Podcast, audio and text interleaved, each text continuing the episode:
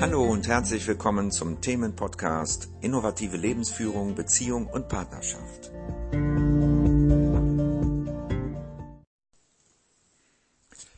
Hallo, heute möchte ich über das Thema Sexualität sprechen. Ich bin kein Sexualtherapeut, also ich gehe hier nicht, nicht auf Details ein und es geht auch nicht um, äh, wie Sex nun stattfinden sollte sondern es geht heute einfach mal um das Thema Frequenz, also das heißt Häufigkeit. Ähm, das ist schon ein Thema für sich. Wie viel Sex ist eigentlich normal? Und das ist ein Thema, was man natürlich, oder eine Frage, die man und auch ich nicht beantworten kann wirklich. Aber ich kann ein paar Hinweise geben, die vielleicht nützlich sind. Denn es gibt natürlich in diesem Bereich nicht normal. Gerade was die Häufigkeit betrifft, aber auch äh, die Art und Weise, wie, da gibt es kein, keine Norm. Ja, das ist auch in jeder Kultur anders und wir sind natürlich ähm, in einer Kultur groß geworden, in dem das ein großes Thema auch ist, immer wieder, auch in der Werbung vor allen Dingen. Da ist zum Beispiel für die Männer vor allen Dingen das Thema Sex äh, spielt eine Rolle. Denn damit wird halt geworben, die Frauen werden dort als Objekt eben, ich würde mal sagen, missbraucht und äh, für die Männer bedeutet das äh, viele, viele Bilder, viele, viele Anregungen, was dieses Thema betrifft.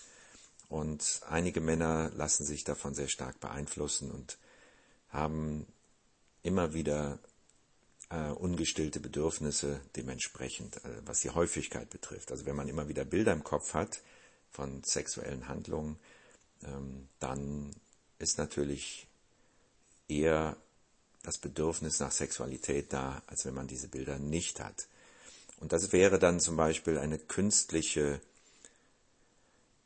hm, ja, auf künstliche Weise hergestelltes Verlangen. Ja, so möchte ich das mal nennen. Und da muss man dann mit umgehen lernen. Erstmal das erkennen und das damit äh, beenden, sage ich mal. Denn das ist keine Art und Weise, keine gute Art und Weise, Sexualität auszuleben, ähm, die über Stimulierung von außen kommt. Also wenn es nicht gerade die Partnerin oder der Partner ist. Ja, die Sexualität ist normalerweise etwas, was sich zwischen dem Paar einpendelt, so dass beide zufrieden sein können damit. Nur es wird häufig gestört durch äh, vergangene Erlebnisse oder die Erlebnisse aus dem Familiensystem, sprich Kriegserlebnisse, die mit äh, Vergewaltigung zu tun haben oder sexueller Missbrauch. Äh, in dem Fall sind die Frauen mehr betroffen als die Männer, denke ich mal, obwohl es das bei Männern auch gibt. Ähm, das andere Thema wäre zum Beispiel wenn eine Mutter im Kindbett starb, das kam ja vor einigen Generationen häufiger vor, und dann wird der Mann vom Familiensystem, also von den Menschen, auch wahrscheinlich unbewusst als Täter, als Mörder abgestempelt. Und das hat zur Folge, dass im System die Männer für schuldig gehalten werden und das spiegelt sich natürlich auch im Gefühl des Mannes dann wieder. Ähm, ja, dass die Frau zum Opfer des männlichen Triebes wurde, was natürlich auch äh, der Würde dieser Frau, dieser Mutter nicht gerecht wird ne, und des Kindes, was daraus entstanden ist. Also da ist einiges im Argen und da sollte man nachforschen.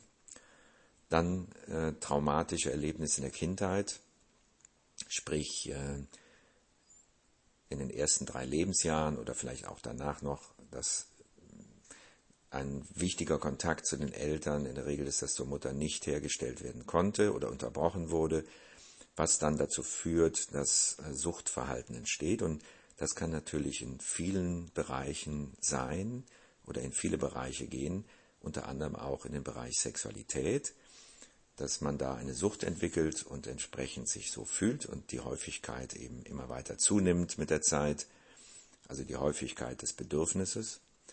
Und die andere Seite ist äh, genau das Gegenteil, dass äh, der andere Part vielleicht sogar ähm, Schwierigkeiten hat mit Nähe, auch aus den gleichen Gründen. Das heißt, dass da letztendlich der Kontakt verweigert wurde oder mit, mit ähm, Schlechtsein verbunden wurde oder mit Bestrafung oder so, dass dann äh, das Bedürfnis nach Nähe dadurch äh, direkt zurückgehalten wird.